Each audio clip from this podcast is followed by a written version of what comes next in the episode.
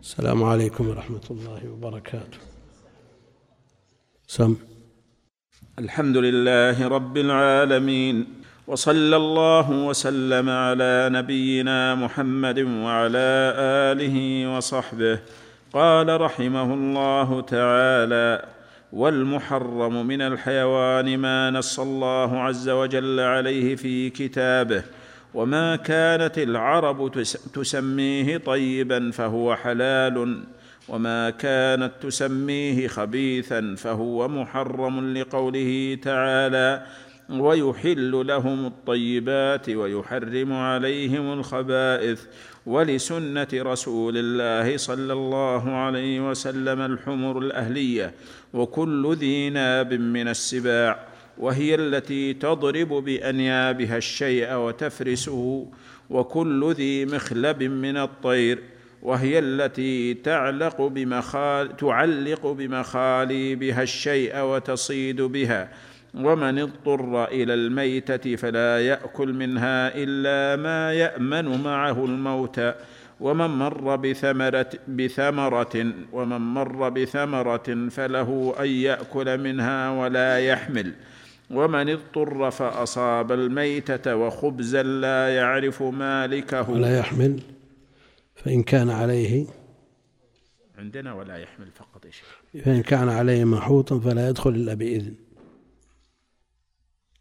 عندكم في النسخة شيخ حمود؟ المغني موجودة في الشرح موجودة يا شيخ حمود؟ يمكن الشرح؟ ها؟ يمكن جملة تأتي.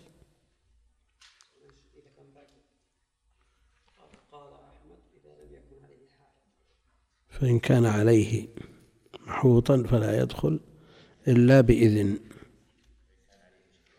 يقول محوطا كذا ضبطه. فلا يدخل إلا بإذن. نقرأها يا شيخ. اقرأ. فإن كان عليه محوطا فلا يدخل إلا بإذن ومن اضطر فأصاب الميتة وخبزا لا يعرف مالكه أكل الميتة وإن لم يصب إلا طعاما فلم يبعه مالكه أخذه قهرا ليحيي به نفسه وأعطاه ثمنه إلا أن يكون بصاحبه مثل ضرورته ولا بأس بأكل الضب والضبع ولا يؤكل الترياق لأنه يقع فيه من لحوم الحيات ولا يؤكل الصيد إذا رمي بسهم مسموم إذا علم أن السم أعان على قتله وما كان مأواه وما كان مأواه البحر وهو يعيش في البر لم يؤكل إذا مات في بر أو بحر. وإذا وقعت النجاسة في مائع كالدهن وما أشبهه نجس واستصبح به واستصبح به إن أحب ولم يحل أكله ولا ثمنه. الحمد لله رب العالمين وصلى الله وسلم وبارك على عبده ورسوله نبينا محمد وعلى آله وأصحابه أجمعين. أما بعد فيقول المؤلف رحمه الله تعالى والمحرم من الحيوان ما نص الله عز وجل عليه في كتابه. وبسنة رسوله عليه الصلاة والسلام كما سيأتي. وعلى هذا فالأصل في الأشياء عموما ومنها الأطعمة الأصل فيها المحرم ما نص عليه فيبقى ما عداه حلال وحينئذ يكون الأصل الحل على كلام المؤلف ويبقى أن المحرم ما نص على تحريمه. وهذا قول معروف عند أهل العلم أحل لكم ما وراء ذلكم. وهناك قول آخر مقابل لهذا القول وهو أن الأصل التحريم والحلال ما أحله الله. ولذا يقولون من يرى أن الأصل, الأصل الحل يقول الحرام ما حرمه الله. والذي يرى أن الأصل التحريم يقول الحلال ما أحله الله. قد يقول قائل إذا قرأ الحلال ما حله الله. كلام صحيح. ويسمع الحرام ما حرمه الله الكلام صحيح. لكن مفهومه هو الذي يترتب عليه الخلاف في الحكم. فمن أهل العلم من يرى أن الأصل في الأعيان المنتفع المنتفع بها الإباحة. ومنهم من يرى أن هذه الأعيان أصلها التحريم حتى يرد النص في تحليلها. وذكر بعضهم هذه القاعدة بشقيها وقال وذلك كالحشيش. كالحشيش. محقق للكتاب الذي ذكرت فيه هذه الكلمة قال كيف يكون الحشيش مباحا أو مختلفا فيه على القولين وهو مجمع على تحريمه وهو أضر وأشد من الخمر وثلاث صفحات يعلق. يأتي بقول شيخ الإسلام ويأتي بكلام الأطباء عن الحشيش وأنها أشد من الخمر وضررها أعظم. والمقصود الحشيش الكلى العشب يعني وجدت في البر نبات أعجبك شكله ورائحته وأردت أن تأكله. فهل تأكل أو لا تأكل؟ الذي يقول الأصل الحل يقول تأكل. حتى تجد نص يحرم. والذي يقول الأصل التحريم يقول تمتنع لا تأكل حتى تجد نصا يبيح. ولكل من القولين أدلته الذي يقول الأصل التحريم يقول أنه استعمال ها؟ استعمال لملك الغير بغير إذنه. لا بد أن يأذن. والذي يقول أصل الحل؟ يقول الله جل وعلا ليس كالخلق إنما خلقها لينتفع بها ولا يحتاج فيها إلى إذن. خلق لكم ما في الأرض جميعا هذا الأصل. وحتى الخلق من حقوقهم ما لا يحتاج إلى إذن. إذا أراد أن يستدفئ بناره أو يستصبح بمصباحه أو يستظل بجداره ولا يتضرر بذلك. يقول لابد تستأذن. ها؟ هذه لا تحتاج إلى إذن. وهذا في حقوق المخلوقين المبنية على المشاحة. فكيف بحقوق الله؟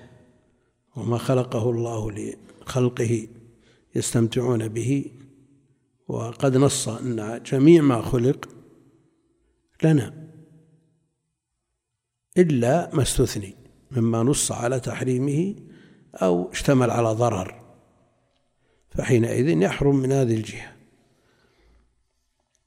المحرم من الحيوان ما نص الله عز وجل عليه في كتابه والمذكورات في الكتاب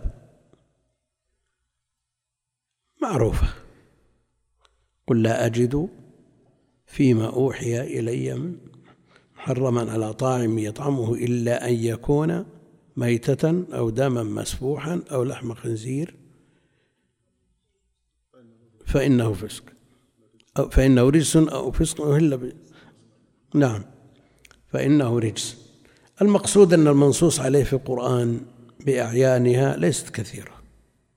ثم جاءت السنة فأضافت أعداد من المحرمات كالحمر الأهلية وما له ناب من السباع أو مخلب من الطير على ما يأتي في كلام المؤلف رحمه الله. ما كانت العرب تسميه طيبا. أحسن الله إليك. قوله تعالى قل لا أجد فيما أوحي إلي محرما على طاعم يطعمه إلا أن يكون ميتا. نعم الحصر هذا. الاستثناء هنا يعني استثناء من الأصل والأصل لا أجد فيما أوحي إلي محرم. ألا يكون دليل على أن الأصل الحل؟ والأدلة كثيرة على أن الأصل الحل.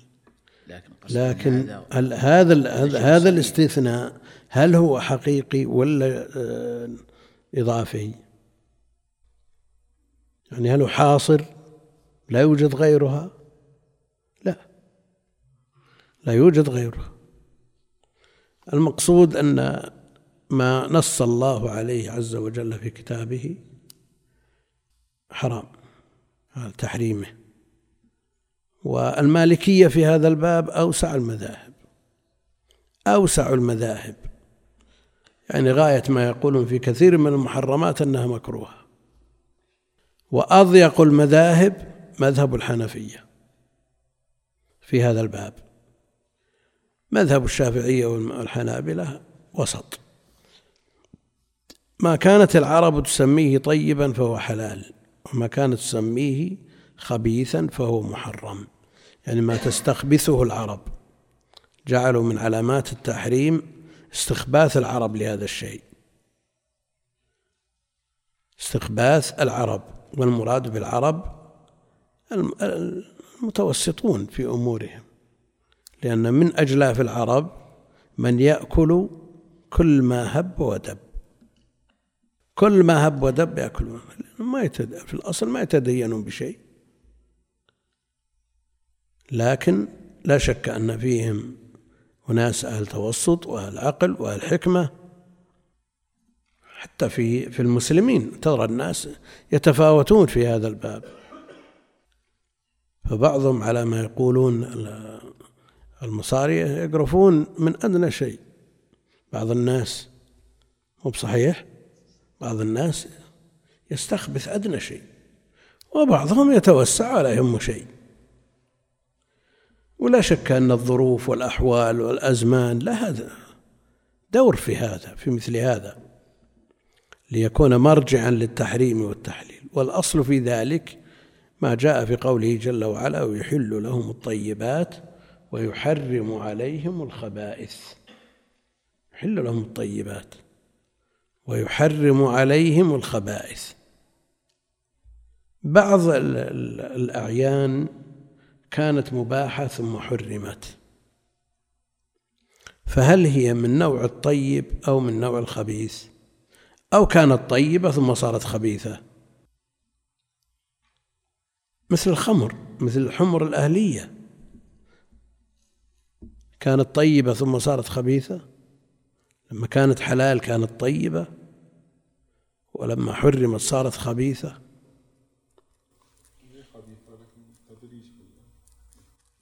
الحمر الأهلية. كانوا يأكلونه ولا تضرهم. ها؟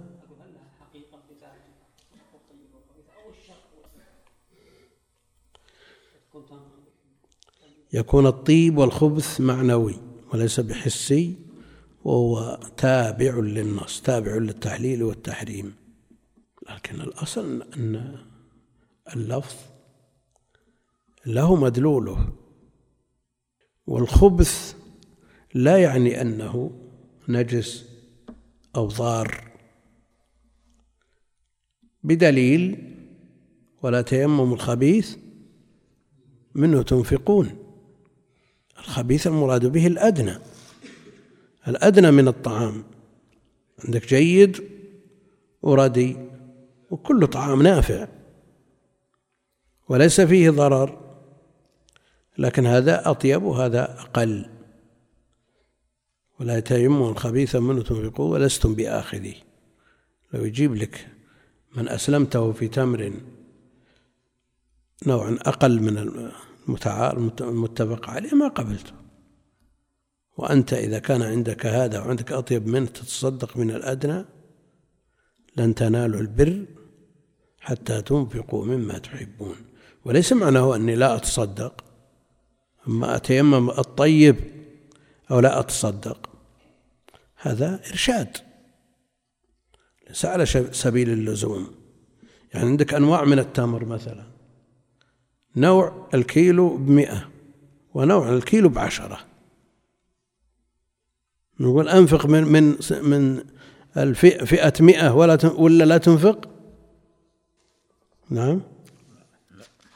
هذا إرشاد يعني هذا أولى وأفضل وهو تمام البر وكماله أن تنفق بما تحب. هذا ليس كل خبيث محرم. ليس كل خبيث محرم. كسب الحجام خبيث. كسب الحجام خبيث وليس بمحرم. ولو كان محرما ما أعطى النبي عليه الصلاة والسلام الحجام أعطاه أجرته. لكن مهر البغي محرم بلا شك.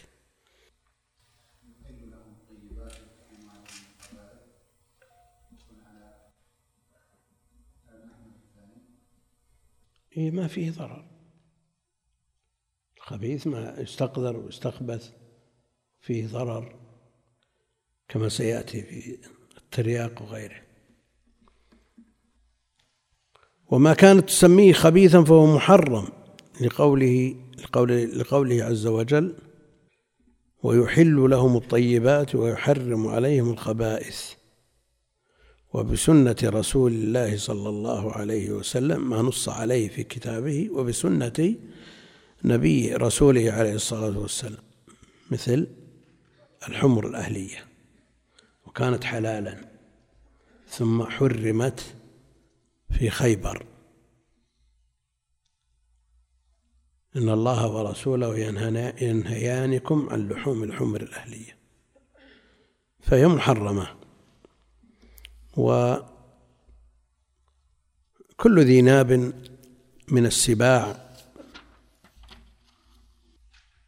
وفي الصحيحين أن النبي عليه الصلاة والسلام نهى عن كل ذي ناب من السباع. وهي التي تضرب بأنيابها الشيء وتفرس به وتفرس به. فكل ذي ناب هذه قاعدة. كل حيوان له ناب لا يجوز أكله بهذا الحديث الصحيح. وذي مخلب من الطير. ها؟ ما من له ناب. ما كان له ما كان له ناب. يضرب. به الهر مثلا. له ناب. سيأتي الكلام في الضبع. ها؟ محرم إيه.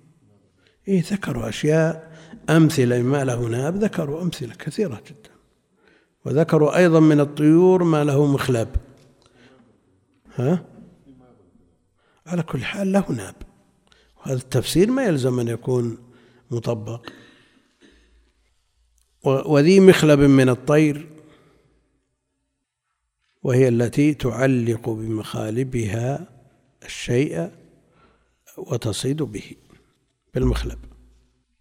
كل ما له مخلب من الطيور فهو محرم بالنص بالنص. يختلفون في بعض ما له مخلب ما له ناب. وبعضهم قد ينازع في كون هذا المخلب ينطبق عليه الحديث لأنه لا يستعمله في الافتراس وكذلك ذو الناب. ومثل ما أشار بالنسبة للضبع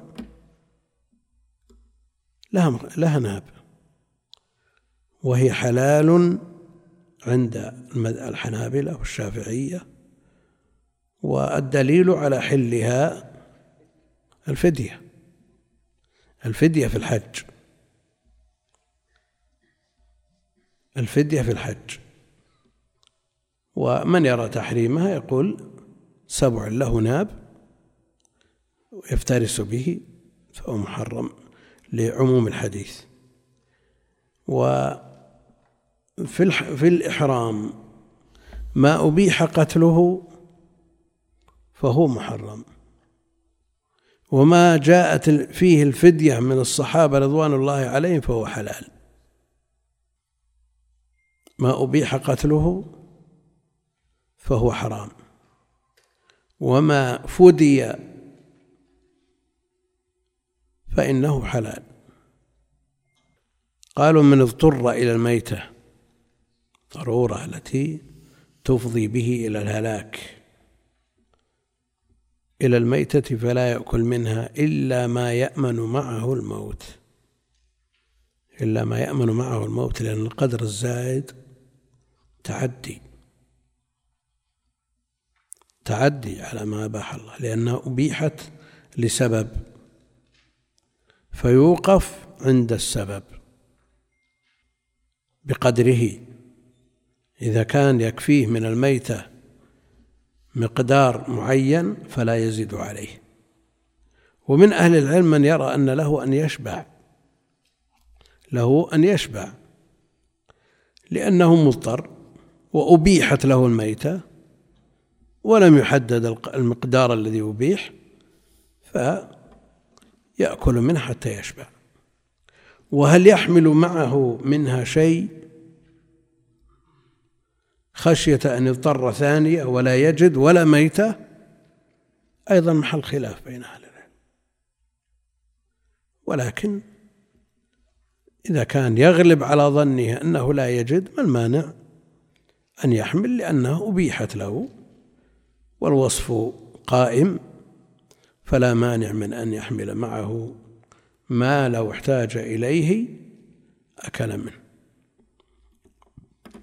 ولكنه بأكله الأول ارتفع الوصف المبيح. ما صار مضطر. ومزاولة النجاسة والميتة نجسة وحمل النجاسة ومزاولة النجاسة لا شك أنها لا تجوز في حال الاختيار. لكن مثل هذه الأحوال ضرورة. و فلا يأكل منها إلا ما يأمن معه الموت. ومن مر بثمرة فله أن يأكل منها بثمرة في بستان فله أن يأكل ولو لم يكن مضطرا. وجاء في ذلك الحديث. جاء فيه النص.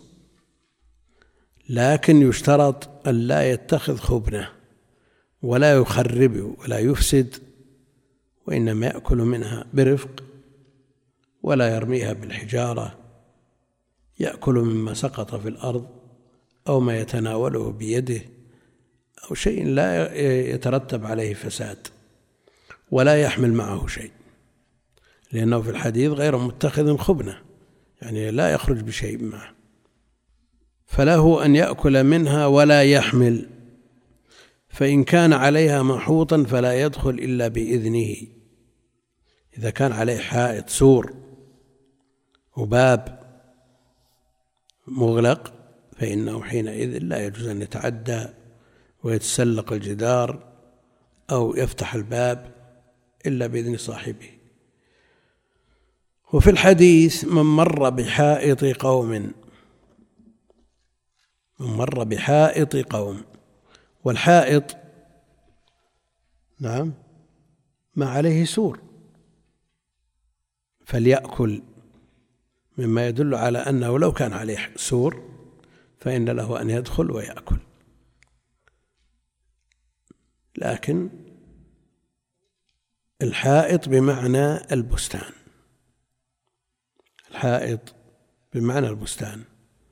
ولا شك أن وجود ما يمنع من الدخول دليل على أن صاحبه لا يرضى وقد يكون فيه محارم فالاستئذان متجه. أحسن الله إليك. ما يفرق بين ما إذا كان مع الحائط باب مغلق وإذا كان ليس عليه باب أو الباب مفتوح؟ لا إذا كان ما عليه باب ما, ما يضر. وجود الحائط مثل عدمه. المقصود بالحائط الذي يمنع من الدخول بما فيه الباب. فإن كان عليها محوطا فلا يدخل إلا بإذن ومن اضطر فأصاب الميتة. وخبزا لا يعرف مالكه. أكل الميتة.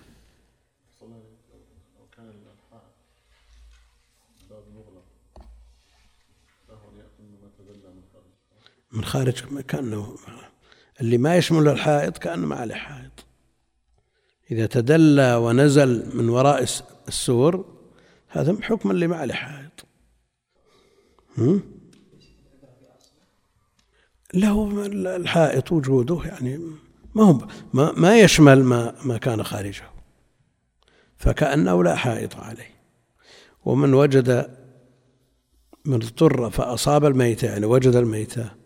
وخبزا لا يعرف مالكه أكل الميتة لأن الأصل أن الميتة حلال له في هذه الحالة ومال الغير محرم إلا بإذنه لا يطيب مال امرئ مسلم إلا بإذنه أو إلا بطيب نفس منه.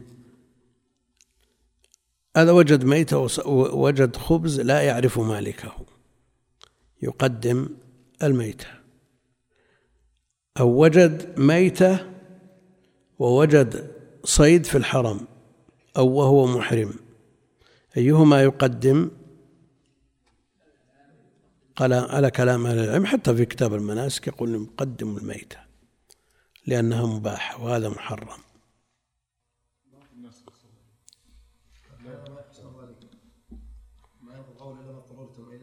ها؟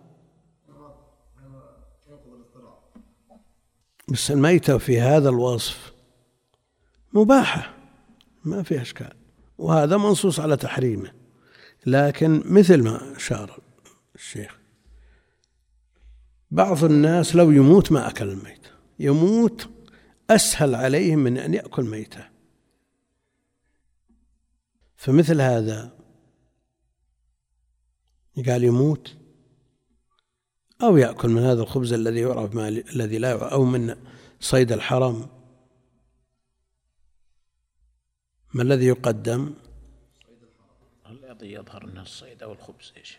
نعم بعض الناس يعني النفرة مما لا يستسيغه قوية حتى لو وجد طعام مباح لكنه مما لا يقبله في الأصل.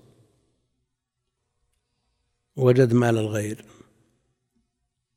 لا شك أن مال الغير محترم ولا يجوز استعماله إلا بطيب نفس من صاحبه لكن يبقى أنه إذا أداه وضعه إلى التلف والهلاك هذا شيء آخر. وإذا نظرنا من جهة أخرى إلى أن الميتة محرمة وصيد الحرم محرم. كلاهما محرم وهو مضطر فإما أن يرتكب هذا المحرم أو ذاك المحرم مع أن هذا علة التحريم موجودة. علة التحريم قائمة وهي الضرر. وذاك علة التحريم بالفعل موجودة وهي صيانة الحرم وحدود الحرم لكن يبقى أن الضرر المترتب على ذلك أقل. فلو يتجه أن يقال بأنه يباح له إذا اضطر ويكون حينئذ أيسر من الميتة ومع ذلك يفتي. مثل أكل مال من لا يعرف مالكه. ولا يعرف مالكه أكل الميتة ومن اضطر فأصاب الميتة وخبزا لا يعرف مالكه أكل الميتة وإن لم يصب إلا طعاما لم يبعه مالكه موجود طعام لكن طلب منه الشراء فقال ما أنا ما لن أبيع. بيدفع القيمة. قال ما مو للبيع وهذا يفعل بعض الناس. اللي ما عندهم استشعار للأخوة وإن لم يصب إلا طعاما لم يبعه مالكه أخذه قهرا. وإن لم يرضى ولو لم يكن بطيب نفس منه ليحيي به نفسه. ليحيي به نفسه وأعطاه ثمنه وأعطاه ثمنه. وإلا إلا أن يكون بصاحبه صاحب الطعام مثل ضرورته. فليس هو بأولى من صاحب الطعام. ليس هو بأولى من صاحب الطعام. لكن لو قدر أن الطعام في الشبع يكفي صاحبه. ها؟ يعني في هو مقدار طعام رجل واحد بحيث يشبع. وإذا قلنا أنه يأخذ منه ما يقيم به صلبه فيكفي الاثنين حينئذ. هل يدخل في الصورة الأولى؟ الذي يظهر أنه يأخذ منه ما يدفع به ضرورته. يدفع به ضرورته ويبقى ويبقي لصاحب الطعام ما يدفع ضرورته. فالصورة محتملة اللي معنا وين؟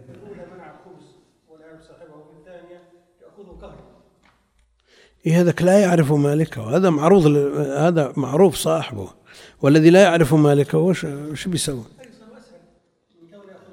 لكن عفوا ذاك له بدل الميتة وهذا لا بدل له. هذا لا بدل له. هو المضطر هذا. الأول يخير بين ميتة وبين خبز.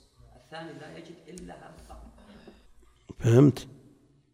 الصورة الثانية ما في ميتة يأكل منها. إما أن يأخذ قهرا ولا يموت. وإن لم يصب إلا طعاما لم يبعه مالكه أخذه قهرا ليحيي به نفسه وأعطاه ثمنه. وأعطاه ثمنه إلا أن يكون بصاحبه مثل ضرورته. مثل ضرورته فليس هو بأحق من صاحب الطعام بل صاحب الطعام أحق به.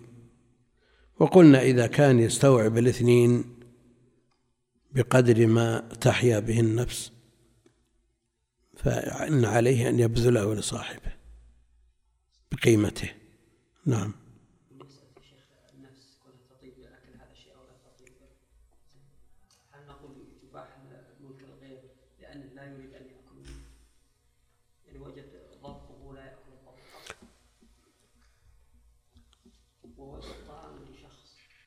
إذا كان كرهه لهذا الشيء بحيث يتركه تركا باتا حتى يموت؟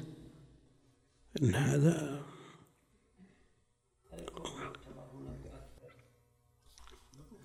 ها؟ ما يمكن. لو أكله أخرجه.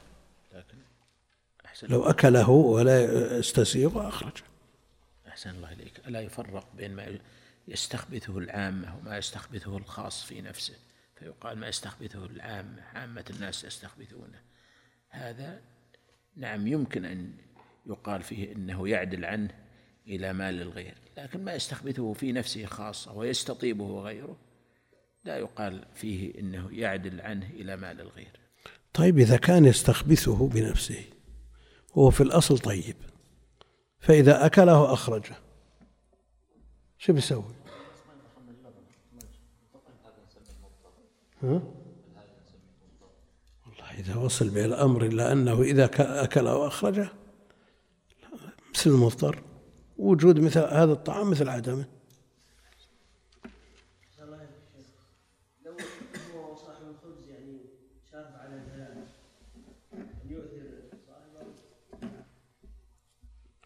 تبي إيثار ولا؟ هو في مسألة الإيثار ولا مسألة جواز الأكل؟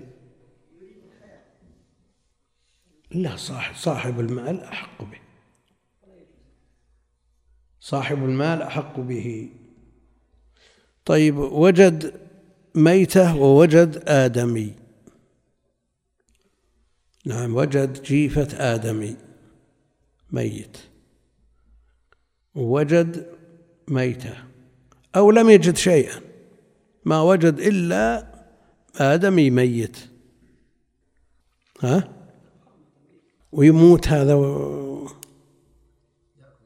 ها؟ ما في شك إنه ما يجوز له أن يأكل ما دام يجد ميتة مما يؤكل أصله أو لا يؤكل حتى لو وجد حمار ميت يقدمه على الآدمي. هذا الأصل. عند الحنابلة لا يأكل بحال من الآدمي الميت. وأجازه بعض الشافعية. لا. لا ما يشمل الآدمي. وجد في سني الجوع والمساغب من يأكل. يأكله. هذا هو الآدم إحنا نتحدث عنه؟ ومر في بلداننا في نجد وغيره. شيء من هذا. يقول لا بأس بأكل الضب لأنه أكل على مائدته عليه الصلاة والسلام. عرض على الرسول عليه الصلاة والسلام فلم يأكل. قال أجدني أعاف. لأنه ليس بأرض قومي. مع أنها الأرض يعني فيها حجارة وفيها أشياء يمكن. بس النبي عليه الصلاة والسلام ما رآه بأرض قومه ولم يكن متداولا عندهم. فأخذه خالد بن الوليد يقول فاجتررته فأكلته الآن من الناس من يأكل ومنهم من لا يأكل؟ منهم من يتقزز منه فلا يأكل ولكنه حلال لأنه أكل بحضرته صلى الله عليه وسلم فأقره أقر الآكل. والضبع قلنا إنه لا بأس بأكله. هل يقال تركه أفضل؟ لأن النبي صلى الله عليه وسلم تركه. في حديث أنس لما رأى النبي عليه الصلاة والسلام يتتبع الدباء فأحبها من أجل كون النبي عليه الصلاة والسلام يحبها. ما يدل على أن ترك ما تركه. من باب المفهوم مثله فيكون تركه من باب الأولى لا من باب الكراهة لأن حله ثبت بالنص المتفق عليه. الضبع قلنا إنه حلال عند الحنابلة لأنه يفدى في الحج فداه الصحابة. وقال بعضهم بتحريمه ولعله قول الأكثر لأن له ناب. ها؟ النيس جعلوه من المستخبث مثل مثل القنفذ. لا ما يؤكل هل اللي ياكل ياكل أنا الصقنقور حي. وش تقول حلال ما تعرفه النيس مثل تعرف القنفذ؟ مثله له شوك لكنه شوك طويل. ها؟ عندكم. ما هو بهالاسم له له شوك طويل ويدافع به عن نفسه مثل القذائف. يرسل هذا الشوك على من أراده. عرفته؟ وش اسمه؟ ها؟ لا لا ما هو لا غير النمس. غير غير النمس. هذا له شوك لكنه طويل شوكه وهو محرم كالقنفذ. الشافعي يبيحونه. ومن باب أولى المالكية. مكروه القرد. اي بس إنه مكروه. الكلب مكروه عندهم. ها؟ وين؟ مستخبث نعم الصاد الشيخ النيص الصاد النيص نعم. ولا يؤكل الترياق. الترياق. وين؟ لا يؤكل ال- الثعلب المعروف إباحته عند عند المالكية بدون تردد وعند الشافعية مع الكراهة وعند الحنابلة وغيرهم والحنفية باب أولى نعم معروف. شو يقول عاد؟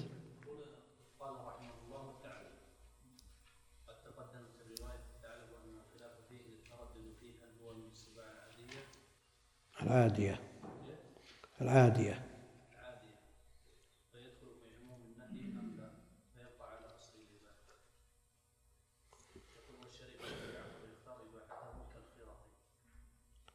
الخرقي ما ذكر شيء مو عندنا. موجود بالمتن مثل المغني ولا عندك شيء لكن ما دام الزركشي قال اختيار الخرقي يدل على انها موجوده عنده في النسخة التي وقف عليها. وعلى كل حال الحنابلة رجع عندهم أنه لا يؤكل والشافعية يكرهونه كراهيه والمالكية يبيحونه والحنفية يحرمونه. كما هو معروف من أصول مذاهبهم. الترياق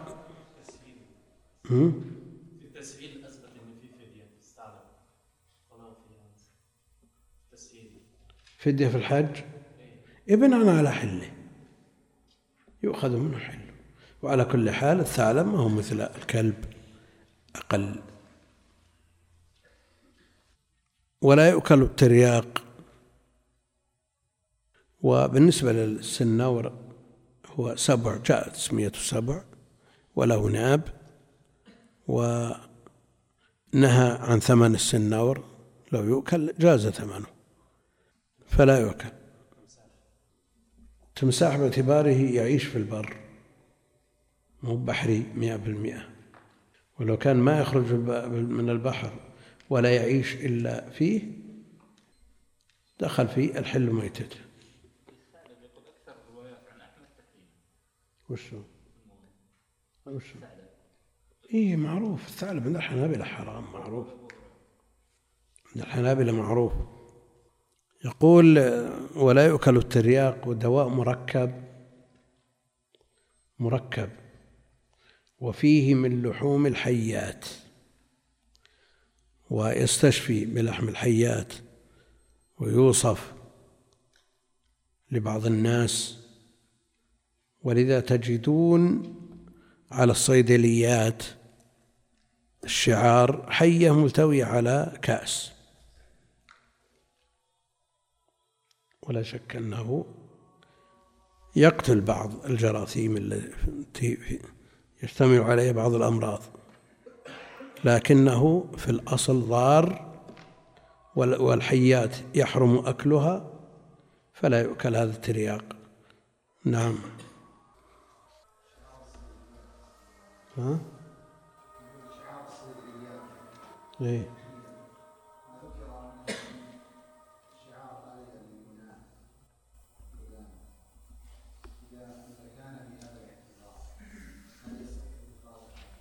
الشعار لا يجوز. حتى على القول بتحريم الترياق كذلك. ولا يؤكل الترياق لأن لأنه يقع فيه لحوم الحيات والحيات يحرم أكلها. ولا يؤكل الصيد إذا رمي بسهم مسموم. إذا رمي بسهم مسموم إذا علم أو إذا علم الصائد أن السم أعان على قتله. أعان على قتله. فقتله متردد بين مبيح وهو السهم وبين حاضر وهو السم فلا يجوز أكله كما لو رماه بسهم فوقع في بئر فلا يدرى ما الذي قتله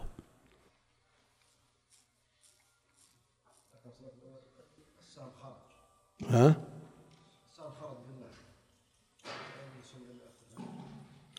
إيه في كنت أثر من السم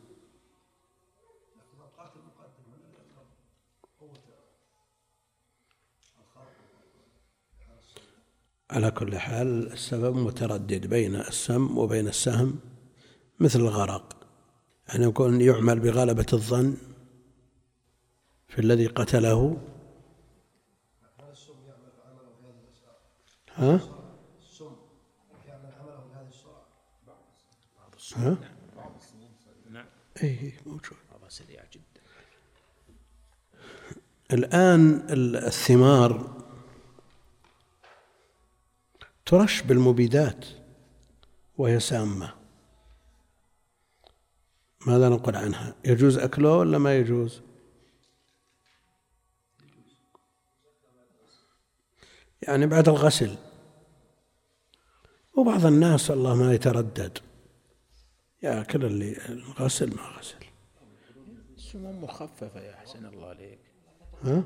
السموم مخففة؟ تقتل يعني ذوات الأنفس هي ما تقتل في الغالب. ما تقتل. ها؟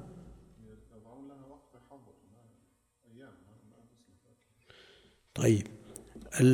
جراد الأندلس قالوا يحرم أكله لأنه سام. نصوا على هذا في الشروح شروح كتب الحديث. الجراد الأن- الأندلسي. يحرم وإن كان الأصل في الجراد الحل. الحل.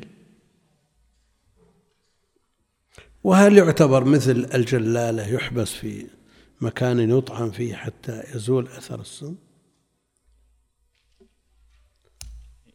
عفوا أحسن الله عليك ها؟ هل السم اللي في جراد الأندلس طارئ عليه من الرعي وإلا من أصل خلقته؟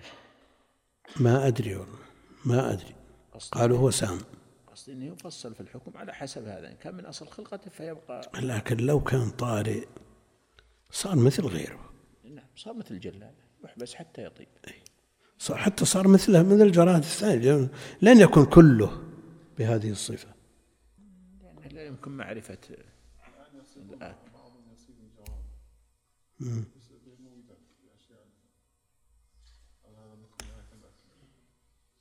كل شيء ضار لا يجوز أكله.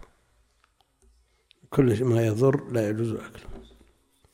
وما كان مأواه البحر وهو يعيش في البر لم يؤكل إذا مات في بر أو بحر. تغليبا لجانب حظر وإلا فالأصل أن طعام البحر حلال. هو الطهور ماؤه الحل ميتته. طهور ماؤه الحل ميتته على خلاف بين أهل العلم في ما يحل من ميتة البحر فمنهم يقول بالإطلاق ولو كان له نظير محر- محرم في البر لو وجد إنسان البحر مثلا أو. كلب البحر أو خنزير البحر هل تشمل نصوص ما جاء في البر هل تشمل ما في البحر كلب والخنزير منصوص عليهما في البر. هل هذا النص هو لحم خنزير؟ هل هذا النص يشمل ما لا يعيش إلا في البحر؟ ها؟ ها؟ ليش؟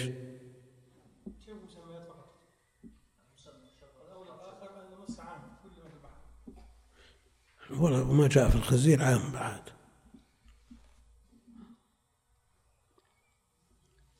الذي جاء في الخنزير عام. ها؟ وشو؟ وإذا عموم الحل ميتته ما يخصصه ما جاء في الخنزير؟ يعني تخصيص هذا أولى من تخصيص هذا؟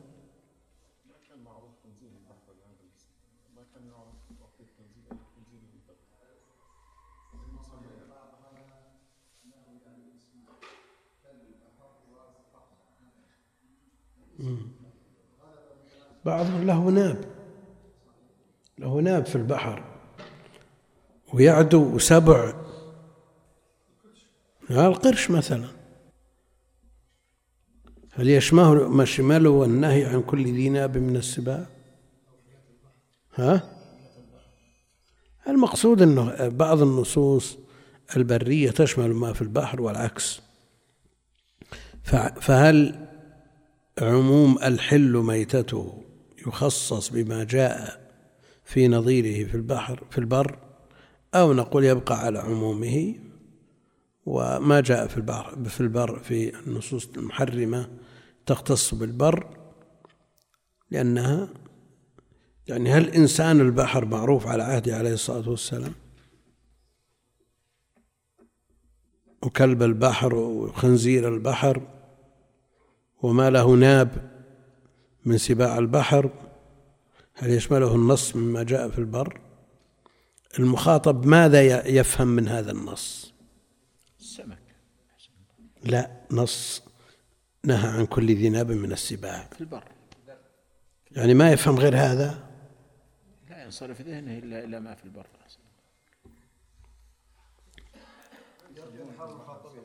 ها؟ شو؟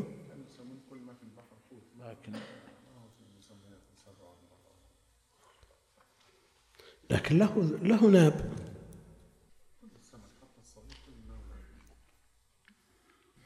على كل حال المتجه يعني المرجح أن كل ما لا يعيش إلا في البحر يشمله الحل الحل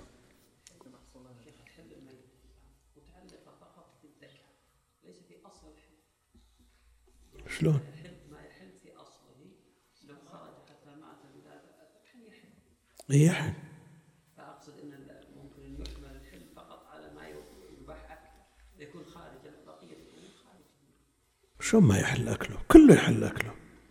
لأنه حل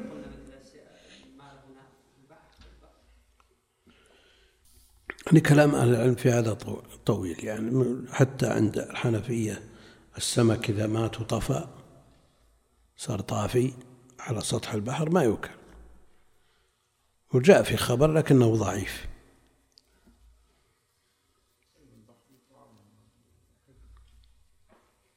صيد يقتصر على ما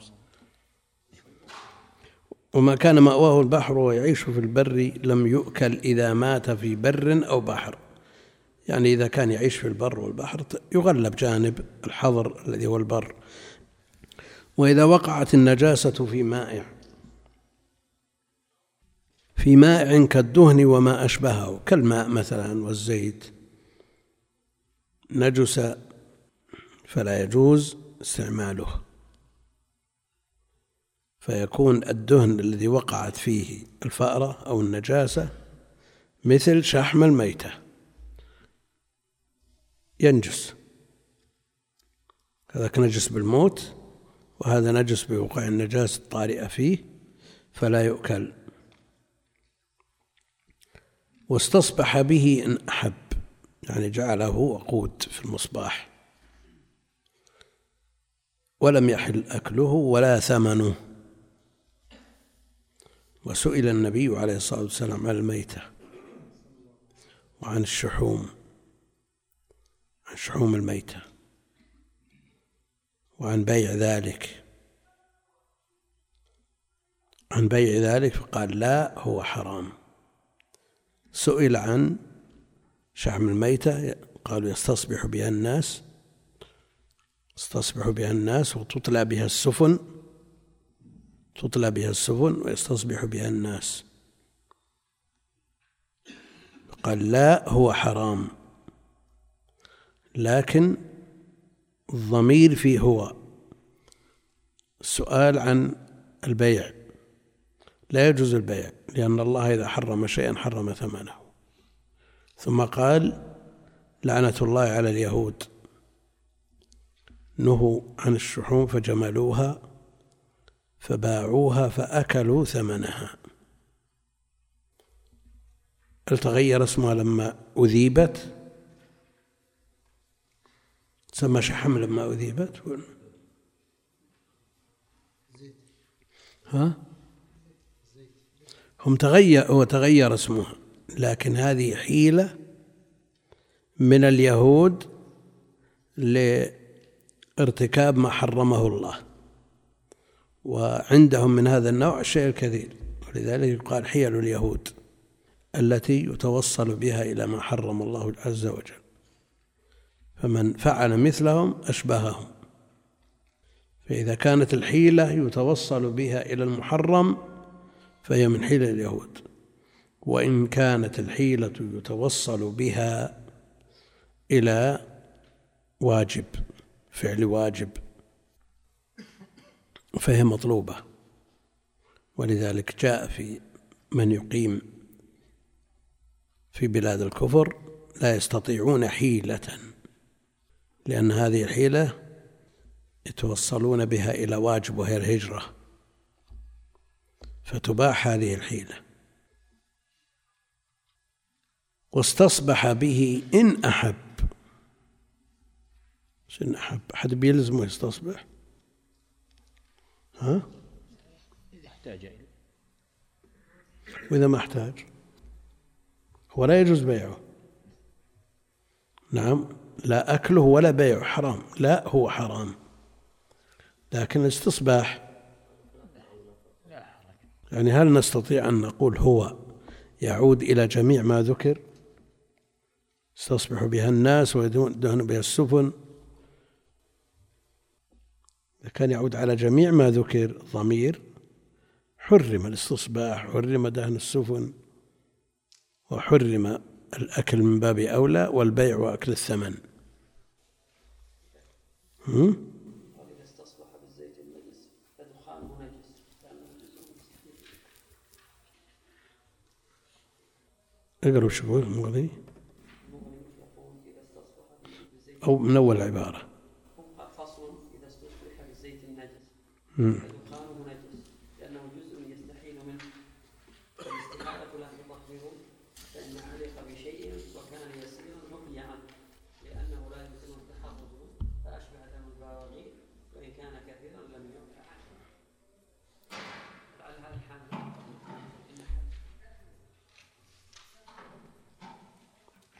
لا ما ما تعطي هذا المعنى بدقة. أنا حب يصير الاختيار إليه. صار مسألة اختيارية. ما تدل على المانع لأن دخانه نجس. لكن أحسن الله إليك. النجاسة لا سريان لها في الزيت كسريانها في الماء. بسبب نعم طبيعة. لأنه جاء في الحديث فألقوها وما حولها.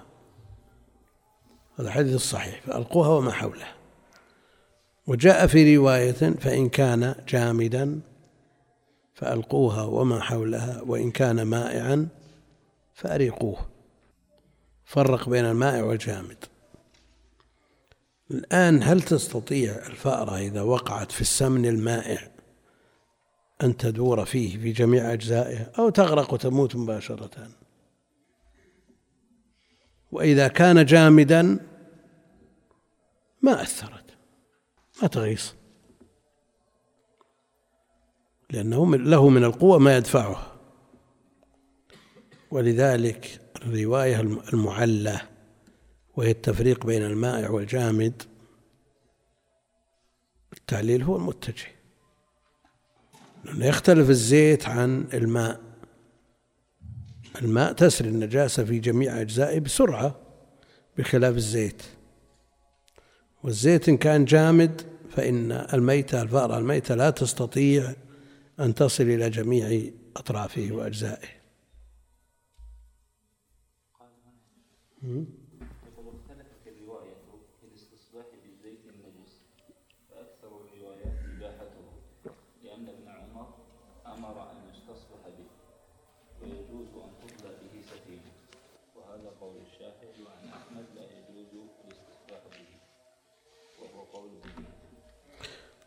في كتاب المياه أو سخن بنجس.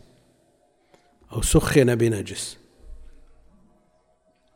يكره كره يقول. إذا سخن بنجس احتمال أن تكون الأدخنة الناتجة عن هذا المسخن به تتصاعد وتصل إلى الماء. لكن إذا أحكم غطاؤه فإنه لن يصل إليه شيء.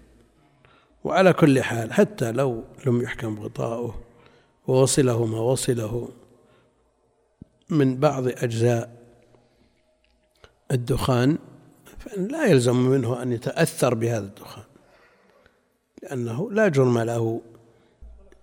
ها؟ لا بيختلط هو بيصل الماء إذا وصل الماء لكنه ليس له عين مستقلة ولذلك أطلقوا الكراهة.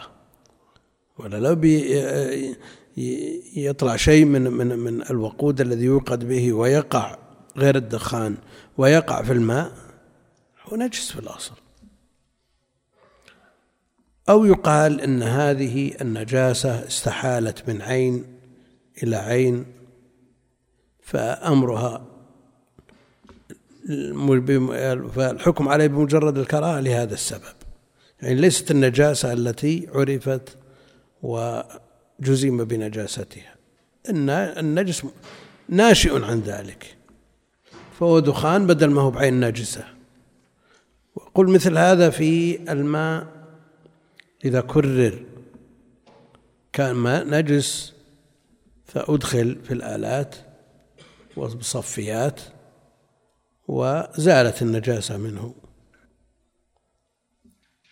الآن عندهم من الأجهزة ما يستطيعون به أن يزيلوا عين النجاسة. من الفلاتر الآن من الدقة بحيث تفرز الماء عن غيره. طلع لك الشاهي مثل هذا. موجودة.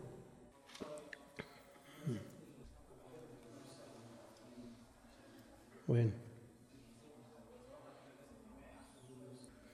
الأصل أنها هناك في كتاب الطهارة الأصل أنها في كتاب الطهارة لكن تعرف أنه أول متن أو يمكن احتمال يقع الصيد في ماء ولا يقع في ماء فيتأثر به فله مناسبة في الجملة.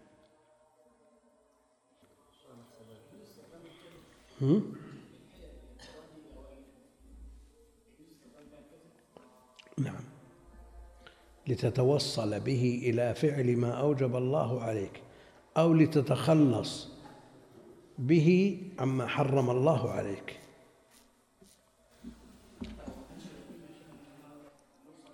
هو إذا كان مسأل الأمور الكلام على ما يتوصل به إلى الواجب هذا كلام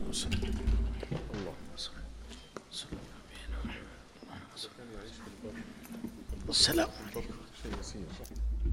يعني يخرج ما يعيش يعني. لا خلاص ميتة البحر ما لا يعيش إلا به يعني يخرج إلى البر قدر ما يضع البيض وينزل. كذلك